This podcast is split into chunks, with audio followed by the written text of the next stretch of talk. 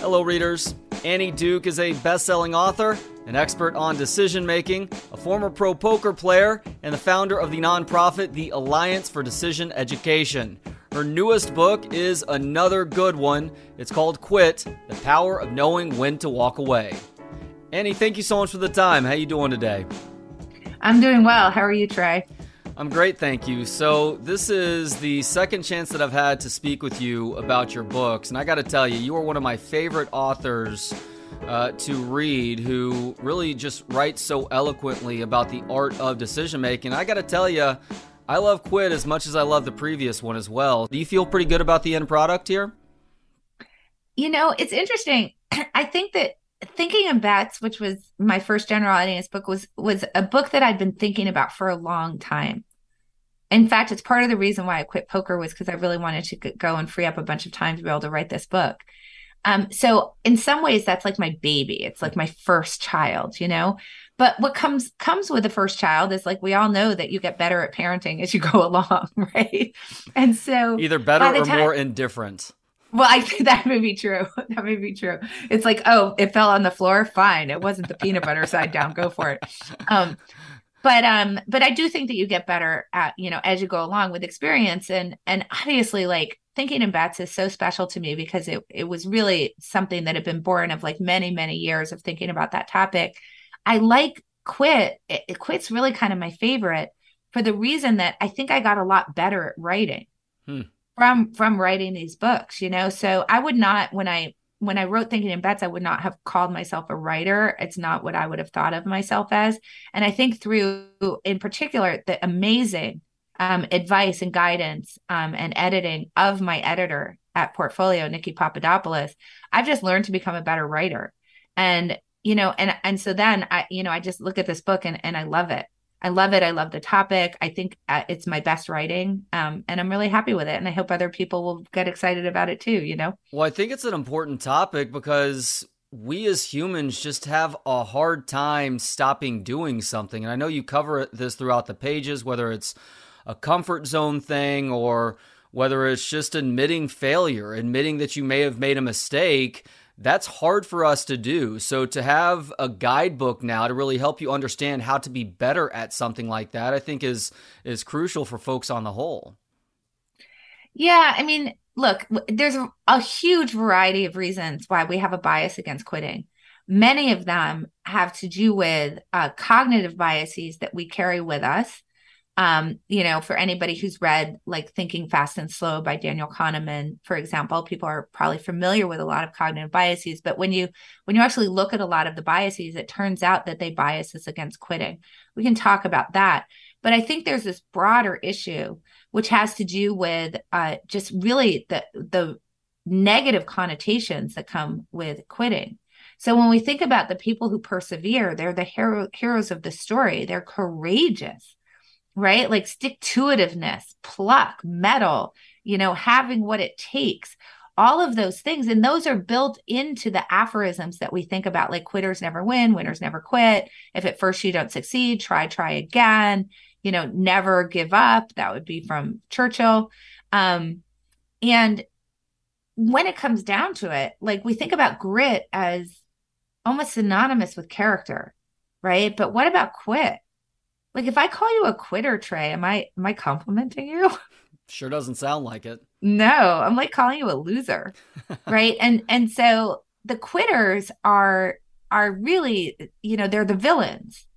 They're the cowards. In fact, there's actually, this is kind of fun. There used to be a synonym. There's an old wor- word that meant quitter, which was uh, called poltroon. And it was such a bad insult that you could say to someone that back in the eighteen hundreds, it was grounds for a duel. So somebody, somebody, um, it's in my book. I can't, I'm just blanking on the name, but they, they challenged Alex, um, sorry, uh, Andrew Jackson. They called him a poltroon in print. He challenged them to a duel, um, won, shot him dead, and still got elected president of the United States. That's pretty crazy. So, I mean, th- right. Like, so, I mean, this is, this is how incredibly negatively we view the word quit. But the fact is that, like, one is not better than the other. It's all context driven. So you want to stick to things that are worthwhile, even if they're hard. That is what grit gets you, right? The thing you don't want to do is stick to things that aren't worthwhile. But sadly, that is also what grit gets you. It gets you to stick to things that aren't worthwhile also. And the skill is in telling the difference between the worthwhile things and the not worthwhile things, and living a life where you stick to the worthwhile things and you quit everything else. Those two concepts, while seemingly diametrically opposed, are really two sides of the same uh, decision. It's a fascinating concept. Now, I'm a big fan of stand-up comedy, Annie. Not just the end result, but really the art form of what it takes to get to that finished product. Sure. Each joke and uh, every joke put together to make an entire set. How did Richard Pryor show that even the all-time greats understood the value of quitting at times? Yeah, so first of all, let's just put it out there. Like, quitting doesn't mean like leaving the court altogether, right? Like, if you're a comedian, quitting doesn't just mean quitting being a comedian. There are all sorts of acts of quitting that we do every single day, right? Like, we're on a road and there's a traffic jam, so we switch to another road. Like, that's an act of quitting. Um, when you think of uh, agile software development, like push out products, see if people like it. If they don't, quit it and move on to something else. You're not quitting the vision of developing the product. You're not necessarily shutting your start startup down. You're just you're just quitting the stuff that isn't working in order to do the stuff that will that will get you to that broader goal. And that's true for comedians too. And they really understand that these smaller acts of quitting are really important to success.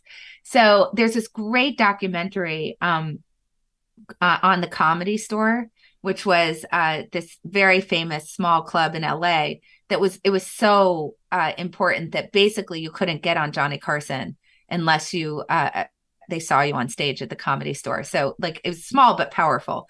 So Richard Pryor, after he was already quite famous, right? Like probably the number one comedian in the world. Um, when he was about to go on tour, which he would then develop into an album, um, he would actually go to the Comedy Store. And obviously they would give him stage time because he was Richard Pryor. And he would get up the first night and totally bomb.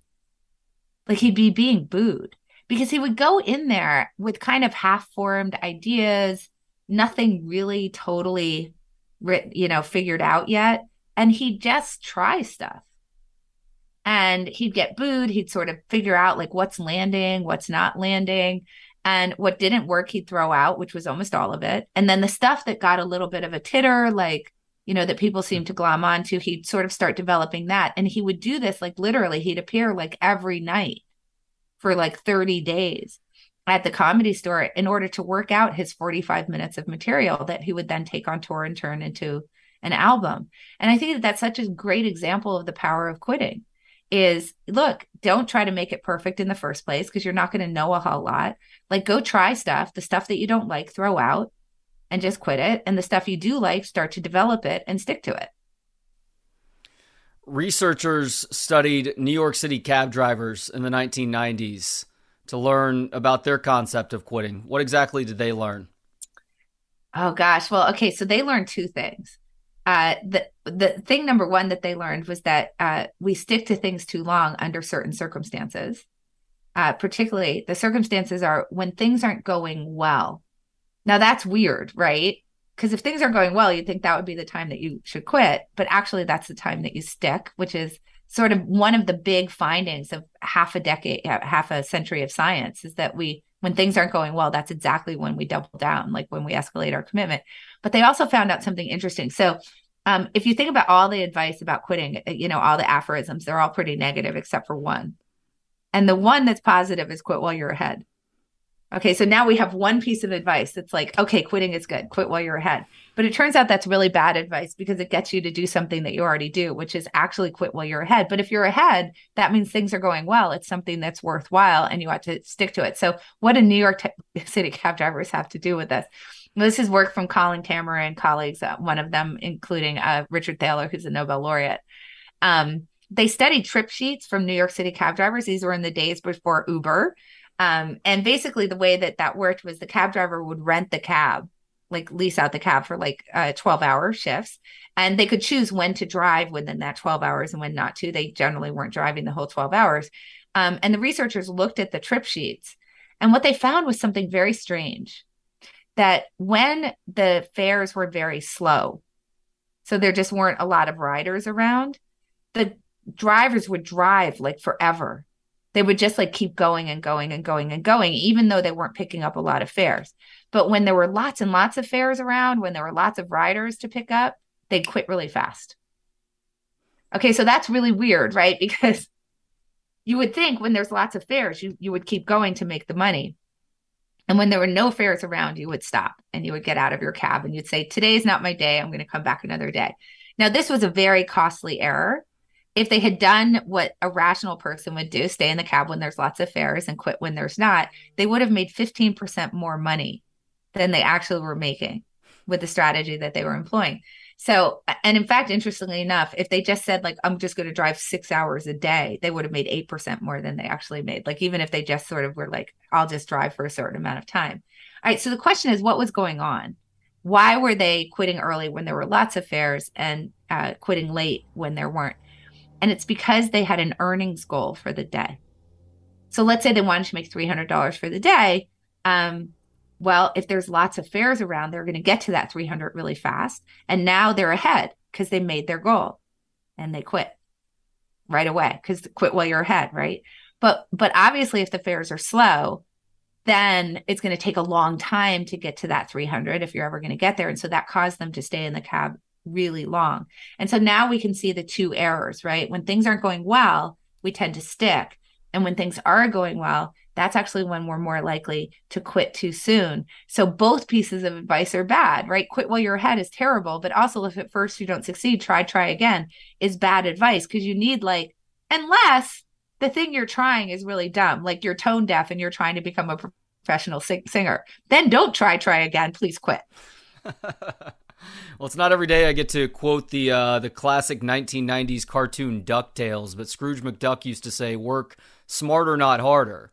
And it sounds like these cab drivers, and let's be honest, a lot of other people have a hard time with that for what you just mentioned. You have a goal in mind. Once you reach that goal, you're like, cool, I'm done for the day, but you're not taking into account that there are going to be slow days in the future, so maybe you can work ahead just a little bit and maybe make double of what you were planning on making that day, and perhaps that gives you a day off in the future.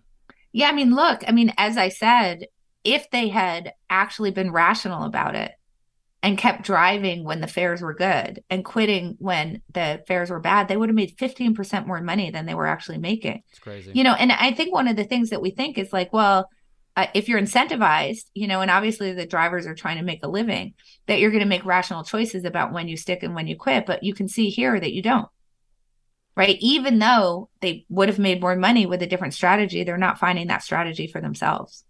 And that plays into what I think is a, a great quote of yours in this book. Quitting on time usually feels like quitting too early. And the usually part is specifically when you're in the losses. Yeah, that's exactly right. So let me explain what in the losses means. So uh, it's a cognitive phenomenon, psychological phenomenon, where uh, anytime that we feel like we're, uh, we've lost or we're short, we right? So it could be like, in the losses in the sense that I, I bought a stock at fifty and it's now trading at forty, right? So I'm ten dollars in the losses, right? But until I sell the stock, I'm not, I haven't lost. I'm just in the state of losing at that point. But what I think is really interesting is that this is really a cognitive phenomenon. So if I buy a stock at fifty and it's trading at seventy-five, but then it goes down to sixty-five, I am also in the losses. Because it's not rational as to like, well, I bought it at fifty and now I'm actually making fifteen dollars. It's I used to be at seventy-five and now I'm at sixty-five. And the other thing is like, there's all sorts of places where we can have made progress, but we're not counting ourselves against the progress. We're counting ourselves against like how short we are of a goal, right? So like if you're running a marathon, you're supposed to run twenty-six point two miles and something happens to you where at mile sixteen, say you injure yourself. Like objectively speaking, you've gained sixteen miles. I can't believe how many people you cited that broke their lower legs and continue to run for the next fifteen miles. It happens. It's like four people alone in the two thousand nineteen Mar- uh, London Marathon did it.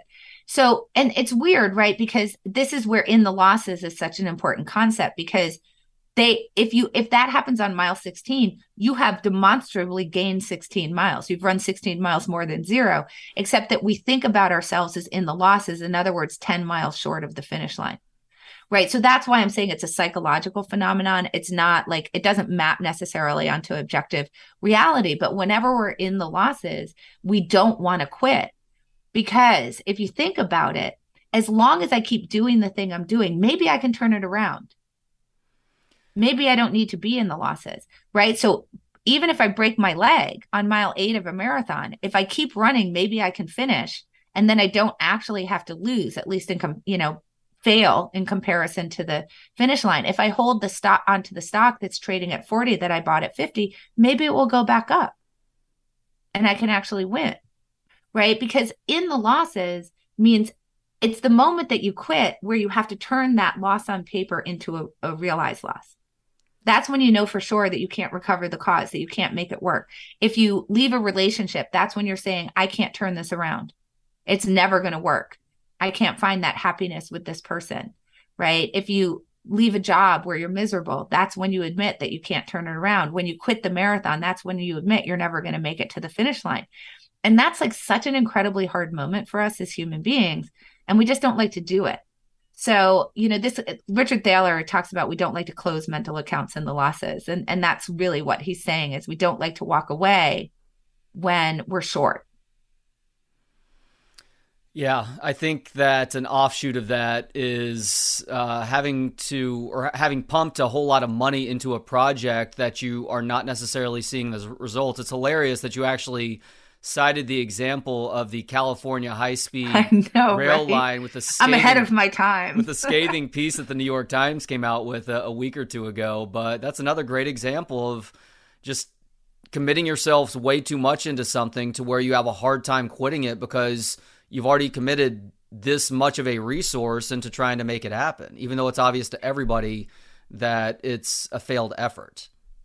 Yeah, so this goes um, in part under something called the sunk cost fallacy. Uh, so the sunk cost fallacy was first identified in uh, nineteen eighty by Richard Thaler, who I've already referred to. Um, and basically it goes like this. When we're trying to decide whether to continue an endeavor, we take into account what we've already spent. Now, why is that a problem? Because I, you know, this the the thing with a lot of these biases is they feel kind of rational, uh, but it's not, because that doesn't seem like, well, why wouldn't I take into account what I've already spent? Well, because you've already spent it. What actually matters is, should you spend another dollar going forward? So we can take the California bullet train is actually a good example. They they floated the uh, a bond of nine billion dollars to start construction. Um, with a total estimated budget of thirty-three billion dollars. And the project plan was to start building flat track in the Central Valley. So I think the first piece of track they were going to build was between um, Madera and Fres- Fresno, I believe. But I, I could check that in my book. I could be wrong. Um, but it's on flat land in the Central Valley. Um, the idea was that they would have that completed pretty quickly. They were going to start construction in two thousand ten. The line would be partially operational by two thousand twenty-one and actually would start generating net positive revenue. Right. So that was, they floated the bond. Now, first of all, construction doesn't even start till two thousand fifteen. That's a bad sign. Um, so they're way behind schedule. Um, somewhere around two thousand sixteen to two thousand eighteen, all of a sudden they notice a problem. I mean, it's going to sound kind of absurd, but there's two big mountain ranges, the Tehachapi Mountains, which are to the north of L A, and the Diablo Range, which is to the south of San Francisco. Um, remember, they've started building on flat land, so they're spending all this money on the flat land. And somebody, a genius, says, hey, wait, we might have a problem blasting through those mountains because they're in seismically active areas. So these are going to uh, represent enormous engineering challenges. They now at that moment revise the budget up to eighty billion dollars. Remember, they have no track built at all, right? So this goes to Governor Newsom, who now has the choice to quit, right? He can say, I'm stopping the project, but he doesn't do that. He says, no, let's keep building that track. And then we'll build track between Bakersfield and Merced. And then we'll also build track between San Francisco and Silicon Valley. Notice none of that tells you whether you can actually blast through these mountains. Um, the last budget that I saw was I, before the New York Times article was revised upward to one hundred five billion dollars instead of twenty twenty-one, because obviously it's not operational. I think the new target date is like twenty thirty-three or something like that. uh, for it to be operational. And then I think the New York Times said they had already revised the budget up to something like one hundred thirty billion dollars or something like that. Now, why are they doing this, right? Why won't they stop? This is a sunk cost problem. They've already spent something like nine billion dollars of taxpayer money on this. And what do people always say in these situations? Well, if we quit, we'll have wasted the taxpayers' dollars. We'll have wasted the nine billion dollars. And that's the reason to continue on. But that's that's the fallacy. That's that's the problem, because it doesn't matter. You already spent that. What matters is you're thinking about spending over one hundred billion dollars more for something that you don't even know you can complete, because you don't know if you can blast through those mountains. So the real waste is continuing to spend money before you solve for the engineering problem that the mountains represent. And if you're trying to come up with some sort of green solution for California, you also, what could we do with that one hundred billion dollars besides continue to build this train, right? So this is a really good example of what the sunk cost fallacy does, is the fear of wasting something that already has been spent causes us to continue on and waste more. And we have to think about these things as a forward-looking problem. Is it correct for me to put another dollar of taxpayer money into this, particularly in comparison to the other things I could spend that money on? I'm glad you just mentioned trying to figure out the biggest problem with this puzzle, and that is blasting your way through two mountains to make the track happen, because that plays into what I think is my favorite concept to have learned about in this book, Annie, and it has to do with monkeys and pedestals. What does monkeys and pedestals refer to? Yeah. Okay. So this is a mental model that comes from Astro Teller, who's the C E O of X, which is Google's in-house innovation hub. And it goes like this. If you're trying to train a monkey to juggle flaming torches while standing on a pedestal, I mean, Trey, like you'd make a lot of money doing that, right? So if you, if that's how you decided that you're going to make your money, um, don't build the pedestal first. You should figure out if you can train the monkey to juggle the flaming torches. Why? Well, for two reasons. One is there's literally no point in building the pedestal if you can't train the monkey to do this, right? Because that's that's the whole act. Uh, but the second thing is also you already know you can build the pedestal. So any money that you spend or time building a pedestal is really false progress, even though it feels like progress, because you're not finding out anything new. You know you can already do it. Um, so essentially what monkeys and pedestals tell you is start start with the hard stuff first and beware of false progress, right? Because you want to get to these decisions really quickly. From, from Astro Teller's perspective, if they tackle the monkey first, try to solve the hard, hard part of the problem first, maybe they can find out that it's not worth pursuing in two million dollars instead of nine million dollars. He doesn't consider that a waste of two million dollars. He considers it a saving of seven million dollars, right? So let's now apply this to the California bullet train. Well, if you were approaching this in two thousand ten as you were beginning construction, right, using monkeys and pedestals, you'd say, what are the pedestals? Well, the pedestals are any track you're building on flat land, because you already know you can do that. We've been building railroads on flat land for, you know, two hundred years. It's, that's not a tough problem. The problem is the seismically active mountain ranges. Those, that's clearly the monkeys here. Separate from that, there's also some NIMBY issues, which would re- represent monkeys. But let's be honest, it's these these two monkeys, which are the the the the Tehachapi Mountains and the Diablo Range. So if you were to use Astro Teller's approach, you would start with a feasibility study of the mountain ranges, an engineering feasibility study, before you ever build built any track. Now, don't you think the taxpayers of California would be much better off if that's how they had approached the problem? But the thing is, and I saw actually a defense because of that New York Times article, article from somebody on Twitter saying, no, it's totally reasonable that they started on the flat land because it was easier. You know, and this goes to when, you know, when, when you're in a team meeting and you're thinking about a project and people say, what's the low hanging fruit? Like, let's tackle that first. Because it was easier is a terrible reason to start there if there's something really hard that you don't know that you can solve for. Tackling the low hanging fruit is a ridiculous place to start because you already know you can do it. So because it was easier, which feels like such a good justification, is a terrible justification, because then if we go back to the sunk cost problem, now you're generating time and effort and money that you're putting into something that doesn't even represent progress, which is going to cause you, when you actually discover that the problem is really hard and maybe you can't solve it, it will stop you from quitting because you won't want to have wasted what you already spent. It's a concept that makes a ton of sense. Hopefully it uh, resonates with folks listening right now as well. Chapter eight is titled, The Hardest Thing to Quit is Who You Are, Identity and Dissonance. By now, Annie, many know the story of Sears. Started in the late eighteen hundreds, retail giant throughout much of the twentieth century, although cracks started to form in the nineteen seventies. And now the company is just a figment of our memory. They are no longer in existence, filed for bankruptcy a few years ago, and they are out of the retail business altogether. What many, I think, at least uh, I didn't realize until reading Quit, is that Sears actually had a chance at one point about thirty years ago. What was the self-inflicted inflicted wound that Sears incurred that essentially sealed their fate, but otherwise probably could have kept them going? Yeah, so I think that the problem that people think about with Sears is that, uh, you know, they they were fit, flailing around, and then they ended up, you know, quitting the business, which is declaring bankruptcy. But that was actually forced upon them. Uh, because there was no other choice, which is an interesting thing about quitting, is that we usually won't get to the decision until we have no other choice. But Sears was like, we have to understand how big Sears was. In nineteen in the nineteen fifties, it represented one percent of, of U S gross national product. I mean, it was a huge company. Okay, so the question is like, what happened? How did they go broke? Because we know the story of Sears, the retail company. Well, this is the amazing thing, and why this is an actual story, like a lesson about quitting. In the nineteen thirties, when they had, when they that was when they first really opened their retail locations, people were driving to those re- retail locations. So cars were kind of new. And they realized, oh, you know, when they're coming to buy their pots and pans and their shoes, they also may need car, car insurance.